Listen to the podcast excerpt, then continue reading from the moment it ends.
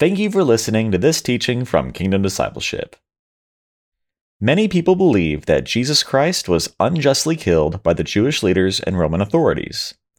Although this is certainly true, what many people do not understand is that Jesus willingly gave his life for the forgiveness of the sins of the world. They did not take his life, Jesus willingly gave his life and took up his life again in his resurrection.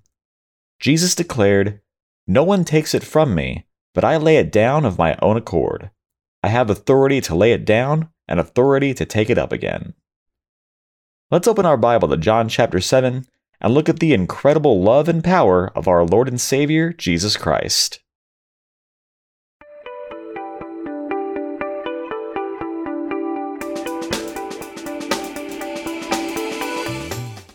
Well, good morning and welcome to another teaching.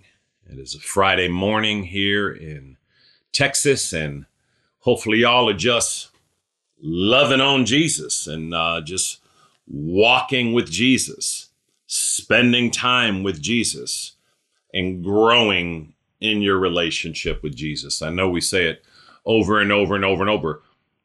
It cannot be said too many times it, it cannot be said. It needs to get ingrained in us that the meaning of life is consistent and growing relationship with God the Father, God the Son, Jesus, and God the Holy Spirit. Uh, it's the very meaning of life, and all of that comes only in and through Jesus Christ. And so before we become Christians, before we're saved, we need to receive Jesus Christ. We need to trust in Jesus Christ. We need to rely on Jesus Christ. We need to be clinging to Jesus Christ as our only hope for the forgiveness of our sins and the salvation of our soul. And when we do that, when we when we come to Christ as our Lord and Savior, John 1:12 says that to all who received him, to those who believed in his name, he became he gave the right to become children of God. So we are we God the Father becomes our heavenly Father when we become a Christian. Jesus Christ becomes our Lord and Savior and Master and King. We become part of the body of Christ and the bride of Christ. We become one with Jesus in spirit, with the Holy Spirit with God the Holy Spirit, who is our guide, our comforter, our counselor. It's the Holy Spirit, the Spirit of Jesus, that comes to live in us. It's an incredible mystery, but we have a triune God God the Father, God the Son, God the Holy Spirit. They're all individual beings, they're all God. Um, and and we have the just the there's not even words for the overwhelming privilege of growing to know them and growing in relationship with them. And so, thank you, Lord Jesus. Let's keep giving our lives to Jesus more and more and more and more. After we become Christians, we spend our lives growing to increasingly know Him better in every way and growing to submit our lives to Him more and more in every way, growing to obey Him more and more in every way, and, and growing to repent. As we mature as Christians, we we we begin to see more and more of ourselves and the aspect of our lives and our thinking and our speaking and our actions that are out of place, that are sinful. And and we we spend our life growing to repent more and more and more. And, and it's not a religious thing. We don't do it because we have to do it. We do it because we get to do it. This has nothing to do with our salvation and our sins being forgiven or going to heaven. That's that's by grace alone, through faith alone, in Christ alone. Ephesians 2 8 and 9 says, For it is by grace you've been saved, through faith. It's the gift of God, not of yourself, not by works, so that no one can boast. So, uh, salvation is through Christ alone and trusting in what he's done alone. But sanctification the process of becoming more like Jesus in every aspect of our lives, that is something that we we have to work at with all of our all of our heart and you know all of our might. So Well, it's a special day today in our family, and uh, you know, it's a special weekend, I should say. It's uh, my uh, my beautiful daughter Kristen is getting married on Sunday, and so uh, I, I couldn't be I couldn't be more blessed. I couldn't be more proud. I'm a beaming father. I'm so proud of her, and um, and her soon-to-be husband Nathan is a godly man, and I'm I'm thankful for him and uh, it's just exciting just to see what the Lord is is going to do in their lives, what the Lord has for them. So there's this has been a a long time in coming, and so we are looking forward to uh, to the wedding. Um, we have rehearsal dinners to go to, and and just all that goes into that. So uh, I'm just proud of you guys, Nathan and Kristen. I am uh, I'm excited for you. Uh, as I said, I'm excited to see what what the Lord Jesus is going to do in your life and how he's going to use you and the plans that he that he has for you in the advancement of his kingdom. And uh and so it's it's just uh it's an exciting weekend. So thank you Lord Jesus and uh, congratulations y'all. To uh today we're to we're to be studying John 7. I don't know how far we'll get. I was I prepared, you know, quote unquote, to go from like verses 25 to 44 because that's really the the conversation but that's 20 verses so it'll probably de, probably be too much so i don't know how far i'll get but we're going to go ahead and uh, pray and then we'll read it and then we will get rolling so father we do thank you for this day we thank you for your mercy and goodness on our lives we we thank you for the scriptures. We thank you for the living word of God. Father, above all, we thank you for Jesus, our only Lord and Savior and Master and King. Jesus, we thank you for becoming a human man for us and living a perfect life for us and dying a perfect death for us. And Jesus, we worship you. Lord, we thank you that you are alive and risen, and we worship you. Holy Spirit, we ask you to lead us and guide us now. Give us eyes that see and ears that hear as we open the scriptures. And Father, I do want to lift up my, my daughter Kristen and soon to be son in law Nathan. And I ask you to bless them, Father. I pray a special blessing on them as, as, uh, as they get married this weekend, Lord. I, uh, I pray, Holy Spirit, that your presence would be there. Father, we pray that everyone that comes to this wedding would experience your presence in a deep and meaningful and profound way. And Father, I pray that that all those that come to this wedding that don't know Jesus Christ as their Lord and Savior would come to know Jesus, that they'd be convicted of their sin, and that they'd be driven to the cross of Christ, and that they would receive the forgiveness of their sins, the salvation of their soul, and that, Father, that you would become their heavenly Father. Father, we commit this wedding into your hands. We ask you to bless all those who are traveling. We ask you to bless all the final arrangements, Lord. Father, we just, uh, I just thank you for Kristen, my daughter. I thank you for Nathan. Father, we commit this wedding into your hands in every way. We pray that you would be glorified in Jesus Christ our Lord. Amen and amen. Thank you, Lord Jesus. Okay. Matthew 7, verse 25. I'm sorry, I am, uh, I don't know why I said Matthew. We've only done like 38 teachings in John. And so it's, uh, it's John 7, actually, forgive me, verses uh, 25. And I don't know, I may only read 10 verses um, and we will uh, we'll go from there. So it, it, it we left off in verse 24 where Jesus is has entered the temple courts. It's the uh, the feast of tabernacles, and he's boldly preaching. He's boldly teaching the word of God, and the people there are listening to him teach, and many of them know that the religious leaders, the Jewish religious leaders, are, are trying to kill him. And so in verse 25, it says, At that point, some of the people of Jerusalem began to ask, Isn't this the man they are trying to kill? Here he is speaking publicly, and they are not saying a word to him. Have the authorities really concluded that he is the Christ? But we know where this man is from. When the Christ comes, no one will know where he is from. Then Jesus, still teaching in the temple courts, cried out, Yes, you know me, and you know where I am from. I am not here on my own, but he who sent me is true. You do not know him, but I know him because I am from him, and he sent me. At this they tried to seize him, but no one laid a hand on him because his time had not yet come. Still, many in the crowd put their faith in him. They said, When the Christ comes, will he do more miraculous signs than this man? The Pharisees heard the crowd whispering such things about him. Then the chief priests and the Pharisees sent temple guards to arrest him.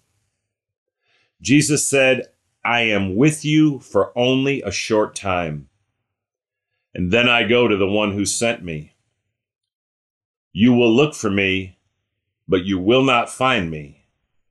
And where I am, you cannot come. Thank you, Lord Jesus. Okay. So that's 10 verses. We will, uh, that'll probably be what we'll do for today. So, John 7, verse 25. Again, Jesus is teaching in the temple courts. The uh, the Jewish leaders have been trying to arrest him and kill him. They haven't been able to do so. Now he's up at the feast. Scholars say there could be, you know, 200,000 people at the at the at these major feasts. Three major feasts in Jerusalem every year. The Feast of Passover, the Feast of Pentecost, and the Feast of Tabernacles, which is this feast. It lasts around a week. You know, Oftentimes they do one more day, an eighth day, but it's it's around a one week feast. And again, people would journey up and make the journey up to this feast. So again, there could be again, there are different numbers that scholars say, but up up to 250,000 people. Some will say more, but that's a lot of people in Jerusalem.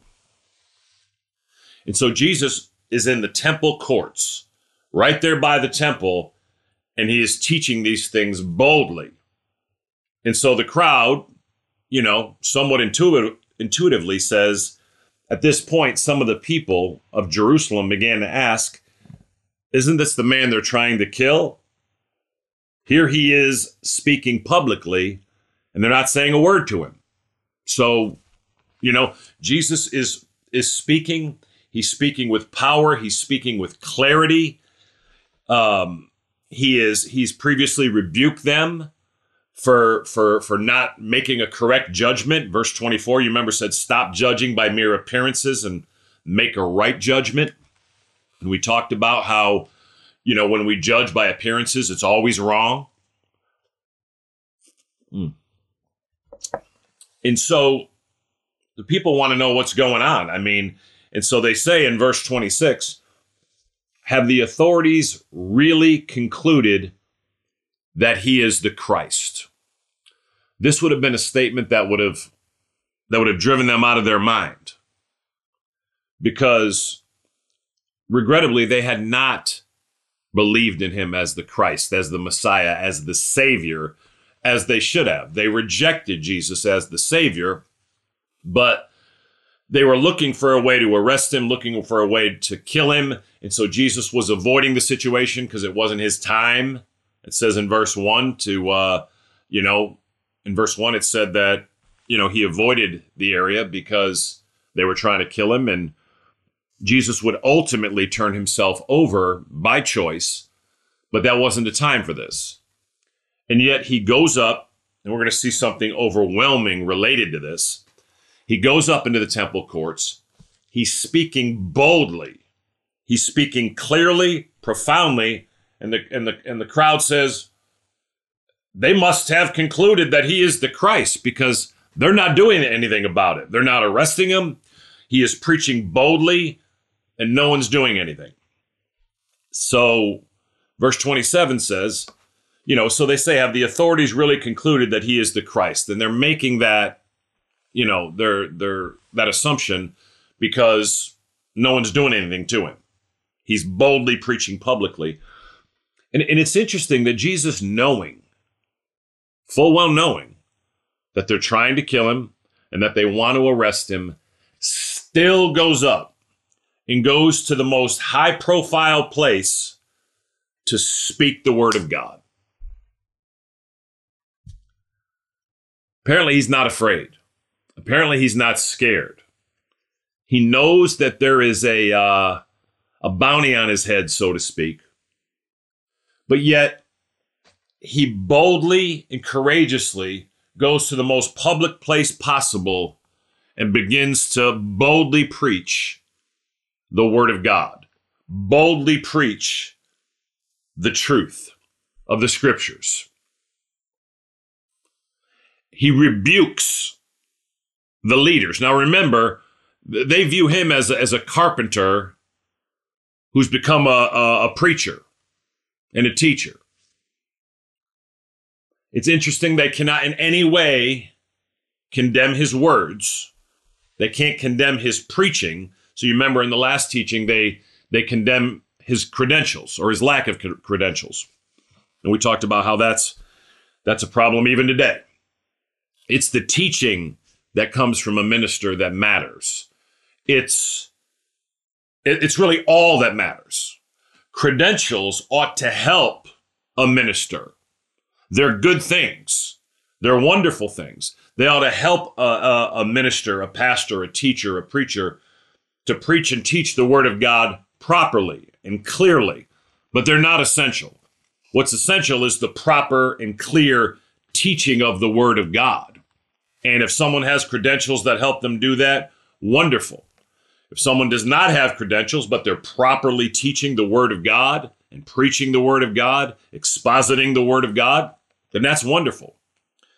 But oftentimes we live in a world where where where the Lord could have sent somebody to teach the word of God, to preach the word of God, and that person, you know, is doing it with obvious clarity and power, um, and and and making clear application to the word of God, and it's clear that the teaching is it speaks for itself and yet they'll want to know the exact credentials. And if they're not the credentials they like, they'll dismiss the person when it's not the credentials that matter. And certainly we all know this. Certainly this is this is obvious, right? Um, and, and again, not in any way am I downplaying credentials. Credentials are a good thing, right? But they're not, you know, uh, they're not the most important thing. The most important thing is the teaching, is the preaching. And it's this case in anything, right? If somebody is the best accountant in the world, but yet they don't have certain credentials, it's not going to bother me. The fact is that they can do the work, right? And, and certainly we all know this. So we see it here with Jesus. It's in um, in verse 15. Jesus begins to teach. And you remember in verse 15, the Jews were amazed and asked, How did this man get such learning without having studied? Because Jesus didn't go to any seminary, he didn't do these things. So, verse 28 then, St- then Jesus, still teaching in the temple courts, cried out, Yes, you know me. Actually, let's back up to 27. Okay. But we know where this man is from. When the Christ comes, no one will know where he's from. And so this is going to be a, a sticking point because they know, you know, that Jesus came from Galilee, right? They believed he lived in Cana. And and the scripture said that that the Christ or the Messiah would come from Bethlehem, right? Would be born in Bethlehem. And so when they say we know where this man is from, you know, we know where this guy's been preaching. We know where he's been around Galilee. They may have known that he lived in Nazareth for some time. And the scripture said that that the Christ would be born in Bethlehem, but it didn't say he'd lived there his, you know, his whole life. So when they say in verse 27, verse 26, have the authorities really concluded that he is the Christ? But we know where this man is from. We know that we just know where he lives. We know this is Jesus. So how can he be the Christ? Where he obviously was born in Bethlehem and you know, then he was he was taken from Bethlehem to Nazareth if you recall. So, when the Christ comes, no one will know where he is from. And this is incorrect. Okay? They had this idea, there was this idea in the culture that when the Christ would just appear on the scene, that he would just, you know, blink in out of nowhere and he would just reveal himself. Where Jesus obviously, uh, they knew where he was, you know, they knew his parents, they knew his mother, they knew his brothers. Um, uh, his father Joseph probably died, you know, before his public ministry. But uh, so that's why they're confused. They had this idea that the Christ would just appear. Verse 28 Then Jesus, still teaching in the temple courts, cried out, Yes, you know me, and you know where I am from. So, okay, you, you know me. Yes, you, you, they know him physically. They know the fact that he lives in Galilee. They may even know he lives in Cana of Galilee. They may even know that he lived in Nazareth at one time. What they don't know is who he is really. They don't know that that they, they know the man aspect of Jesus. They know the physical places. Yes, you know me and you know where I'm from. They know the physical places he's from, as far as Galilee and Cana, but they don't know the heaven that he came from. They know the man, they know aspects of the man Jesus, but they do not know who he is. They do not know that he is God. They do not know that he is the Messiah. They don't know that he actually, in practical fact, in fact, is from heaven. And that God himself came down in Jesus and became a human man for them. So he says, Yes, you know me and you know where I'm from. Yeah, you know my name is Jesus. You know my, uh, you know my my family. You know where we live. You know all that. But what they don't know is who He is spiritually. They don't know that He is He is God and that He is indeed from heaven. They just know the physical locations, right? He says, "I am not here on my own." So they know the physical things. I am not here on my own, but he who sent me is true. You do not know him. So he's talking about his father. So again, I always say this, we see the cooperation of the of the Trinity in the ministry of Jesus. We can see it, you know, all over the pages of the gospel and obviously in all the epistles and you know all the books of the New Testament. Um, he's speaking, you know, in uh, in verse in verse 39 it says up to that time the spirit had not been given. Verse 39 by this time by this he meant the spirit and he's talking about the holy spirit. Here jesus said i'm not here on my own but he who sent me is true and he's talking about the father. So again we see this consistent cooperation of the triune god god the father god the son and god the holy spirit in the life of christ and in the work of redemption. You know me and you know where I'm from. I'm not here on my own. Again, he's saying, I'm, I'm not, this is, I'm not trying to, to do anything for myself. He who sent me is true. He's saying, the heavenly father is the one who sent me. And what he sent me to say and do is true. And he is true in the way he sent me. So what he's saying is that, again, to not believe in Jesus is to not believe in the Father. He who sent me is true. So if you believe the Father, you'll believe Jesus. If you believe Jesus, you believe the Father.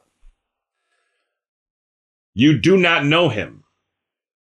Verse 28. But I know him because I am from him and he sent me. So you see the boldness. They know what he's saying. he is making himself of, of the same essence of God, the Father. He's putting himself on the same, same plane of God the Father. And they know this. They know he's basically making himself equal with God in the way he's speaking. And now they, they now they're going to snap. They can't bear it. Jesus is boldly teaching them the truth. They they know that he's saying, you know, initially he says, "Yes, you know me. You know what? You know where I'm from." Right? It's like saying somebody knows somebody's from Los Angeles, California. You may know that, but you don't really know me. You don't know me as you need to know me. You don't know me as your only hope. You don't know me as your Savior, your Messiah, your King. I'm not here on my own, but He who sent me is true. They know they're saying, He's claiming God the Father sent Him, and it's true, even though the religious leaders didn't want to believe in Him. But I know Him. So He says, You do not know Him. So that's just a flat rebuke to the Jewish leaders, right? They're the religious leaders. They're the ones Everyone there, 200,000 people honor them, and Jesus just rebukes them and says, You do not know him. But I know him because I am from him. You see how strong this is, y'all? See how strong this is, Nathan? He's just, he's being so forceful. When you, when you look and you tell all the pastors, all the preachers, all the teachers, all the most educated people, all the people running the religious systems, and you boldly, publicly tell them, I'm not here on my own, but he who sent me is true. You do not know him, but I know him because I am from him and he sent me. Can you see how that's just? Do you see the force of that, May? Do you see how he's just? Uh, how do you do that? You know, you have 250,000 people that are there under the leadership of these leaders, and Jesus just told them, You don't know God. They've spent their whole lives giving their lives to God in their minds. And in, in their minds, this man comes in, stands in the temple, and just blasts everybody. It's, it's, it's, pretty strong. I mean, it's crazy, really, right? I mean, Jesus just just laying it down. Golly, Jose. Look at verse 30. At this, they tried to seize him. So again, they're tilted now, right? Tilted, right? They just they snapped. That's it. Can't handle it, right? And they just try to bull rush him. They try to seize him. They try to get, grab hold of him. But, well, what does it say? Hold on. At this, they tried to seize him, but no one laid a hand on him because his time had not yet come. That's, that's a verse right there. Hold up. At this, they tried to seize him. So we've just talked about how, the things he said, how just, you know, how just you know, absolutely contrary to the things they believe. He's speaking the truth.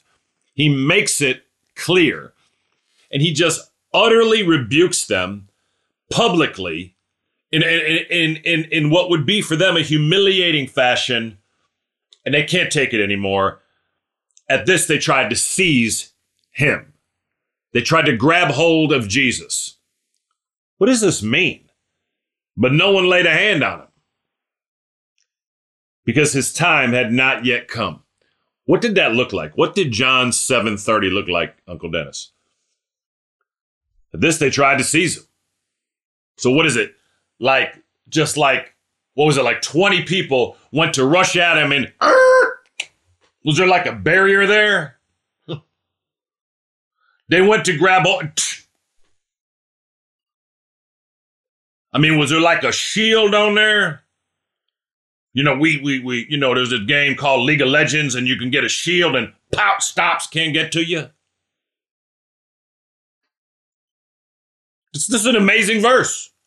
So again, they all go up. They try to they try to grab hold of him, but no one laid a hand on. There was some force that stopped him. Couldn't even touch them. we don't even know how many people. Could have been 100, 200, 300. Could have been the whole 250,000. Here's the point it wouldn't have mattered. Because Jesus said it wasn't the time for this. Jesus is God. You, you might think you're going to go up and seize Jesus. You know, there was this there's this funny idea, right? This ridiculous idea that uh, that the Romans killed Jesus. No, nobody killed Jesus. Uh, nobody. I believe it's John 18 when Jesus said, no, no one takes my life from me. I lay it down on my own accord. I pick it up of my own accord. yeah. You hear that? Words of Jesus. No one takes my life. Apparently, no one lays a hand on him either. So that that would have been interesting. Did did he just make everybody change their mind when they were trying to seize him? Did he put his shield up there? Or did people come and, and all of a sudden get scared and say, you know what? No. Uh, there's no seizing of Jesus unless he lets you do it. This is God. Jesus Christ is God Almighty. He created the universe. Then he created this planet called Earth that we live on. Then he created humanity to live in the earth for which you and I all came.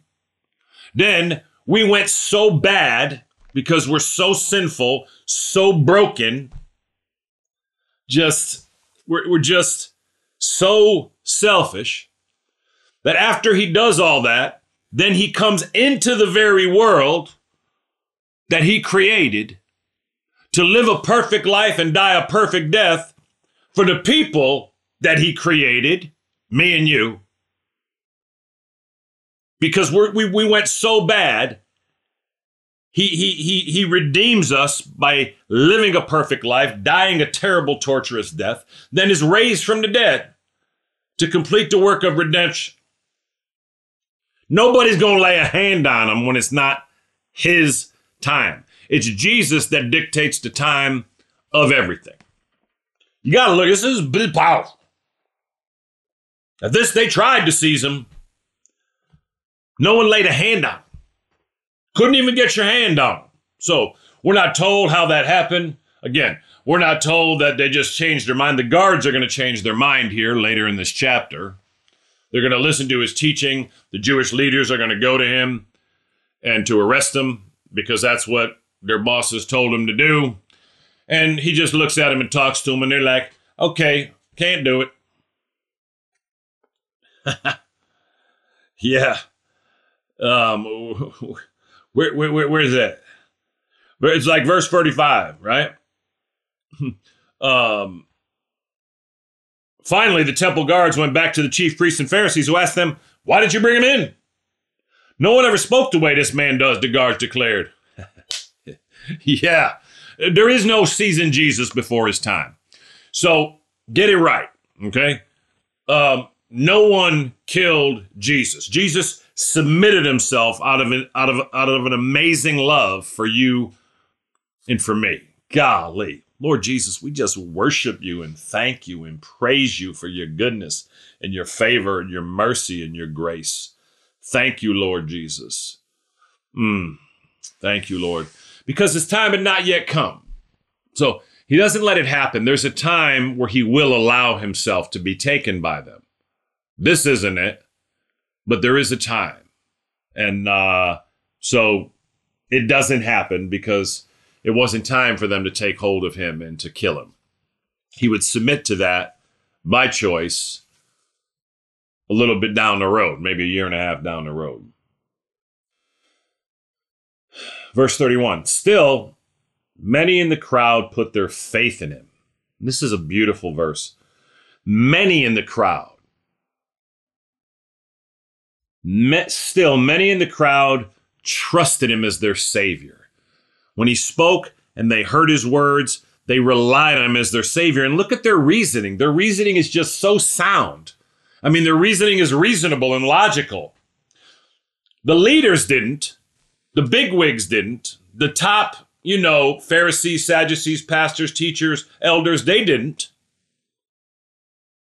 A few did. Still, many in the crowd put their faith in him. They said, when the Christ comes, will he do more miraculous signs than this man? Look at look at how uh, look at how profound that statement is. We believe this is the Christ. Who has ever, ever done anything more miraculous than Jesus? Ever. Jesus Christ is historical. No one ever in all history ever has done anything like what Jesus has done. So again, they knew that the Bible said that the Christ was to come, the Messiah was to come. The, the, the, the Old Testament scripture said that a Savior would come, a Messiah would come. They said, when the Christ comes, Stephen, will he do more miraculous signs than this man? You can't do more miraculous signs. The man just healed a paralytic. 38 years paralyzed, looked at him, said, Pick up your mat and walk. We've talked about the miracles as we go through here. No, they won't. Jesus has done more miraculous signs than, than, than everyone in history combined. Yeah. He's doing mir- miraculous things today in the hearts of people all around the world. He's doing miraculous things everywhere.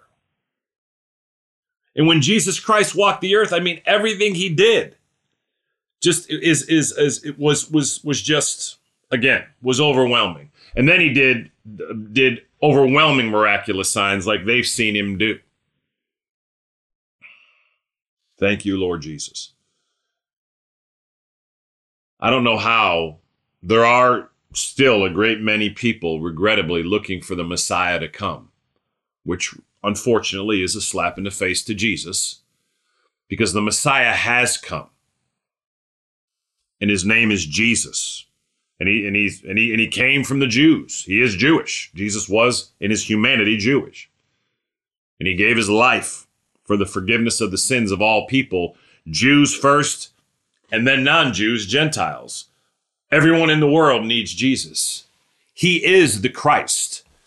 I don't know why anyone would ever be waiting or desiring or looking for another Messiah, another Savior. When the Christ comes, will he do more miraculous signs than these? When you go through the Gospels and look through the, the, the, the things that Jesus did, physical physical miracles, the things he did spiritually, the miraculous things he did spiritually, what he's done in the hearts of, of, of, of billions of believers. No, he won't, because Jesus is the Messiah. Hmm. 32. The Pharisees heard the crowd whispering such things about him. Then the chief priests and the Pharisees sent temple guards to arrest him. So again, no one laid a hand on him. They couldn't. And so now the, the, the bosses send the, the temple guards to arrest him. Verse 33 Jesus said, I am with you for only a short time, and then I go to the one who sent me. Okay? So he is explaining to them that the time is shortly coming for his crucifixion, and then he's going to return to the Father and to his rightful place in heaven. Jesus said, I am with you for only a short time, and then I go to the one who sent me. You will look for me, but you will not find me and where I am, you cannot come. And and he's speaking very clearly here. They don't understand this because you can see in verse 35 the Jews said to one another, Where did this man intend to go that we cannot find him? They're thinking about the physical, right? Will he go where our people live scattered among the Greeks and teach the Greeks? What did he mean when he said, You will look for me, but you will not find me, and where I am, you cannot come? And we're going to end here but so yeah, we'll we'll finish at verse 36 for today. Um, and we'll start verse 37 next time. But when Jesus said, so the temple guards are, are heading to arrest him. they they can hear Jesus. Jesus said, "I'm with you for only a short time." So he's he's explaining to them that you're not going to have this opportunity to hear me. He's not going to go somewhere else as they think. They think he's talking about, you know, going to live, you know, will he go where our people live scattered among the Greeks and teach the Greeks? So they don't realize that he's talking about the time for his crucifixion is, is shortly coming. Could be one to two years. But he is going to be crucified shortly. Remember, the entire ministry of Jesus was only three and a half years. He began his ministry at around 30, and at 33 and a half, he was crucified, raised from the dead. Jesus said, I am with you for only a short time, and then I go to the one who sent me. So, again, very clear. He had just said, you know, it's his father who sent him. And he's talking about the fact that that they're not going to have him physically to hear him or in their presence for much longer. You will look for me. After his death, death and resurrection, people would keep looking for him, but you will not find me. And where I am, you cannot come. And so, you know, they obviously can't choose to go to heaven. They can only go to heaven through him and through receiving him.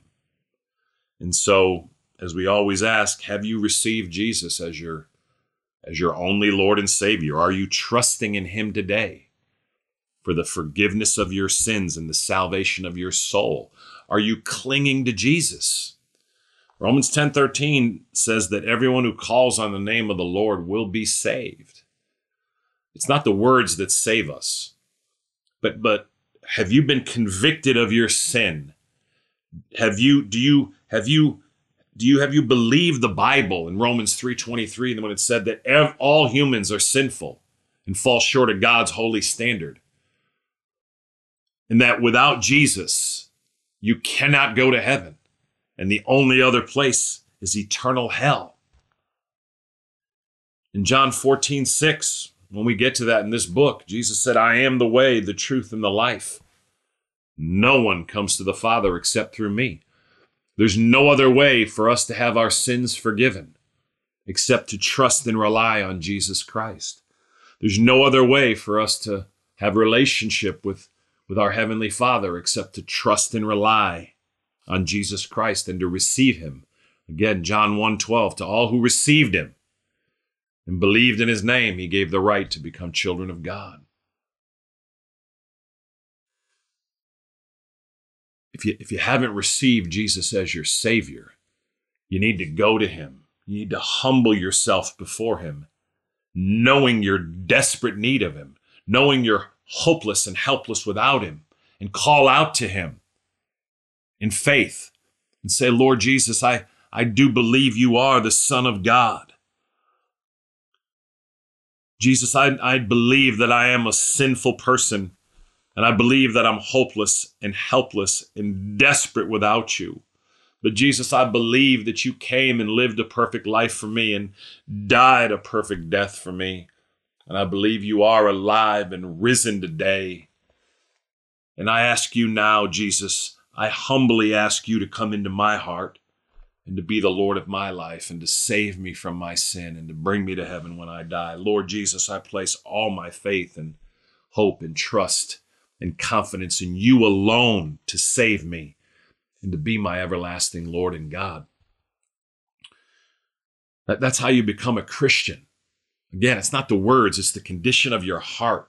It's you knowing your desperate need of Jesus Christ and you running to him and humbling yourself before him and asking him to be the Lord of your life and to save you from your sin knowing He's your only hope, clinging to Jesus. Well, Father, we do thank you for your word. We thank you for your mercy and goodness on our lives. We thank you for your grace and your favor. Jesus, we thank you for your love. We thank you, Lord Jesus, our God, for willingly becoming a human man for us, dying a perfect death for us, living a perfect life for us. And we thank you that you're alive and risen. Holy Spirit, we ask you to go ahead of us now. Give us eyes that see and ears that hear Help us to live out these truths that we might know you better. In Jesus' name, amen and amen.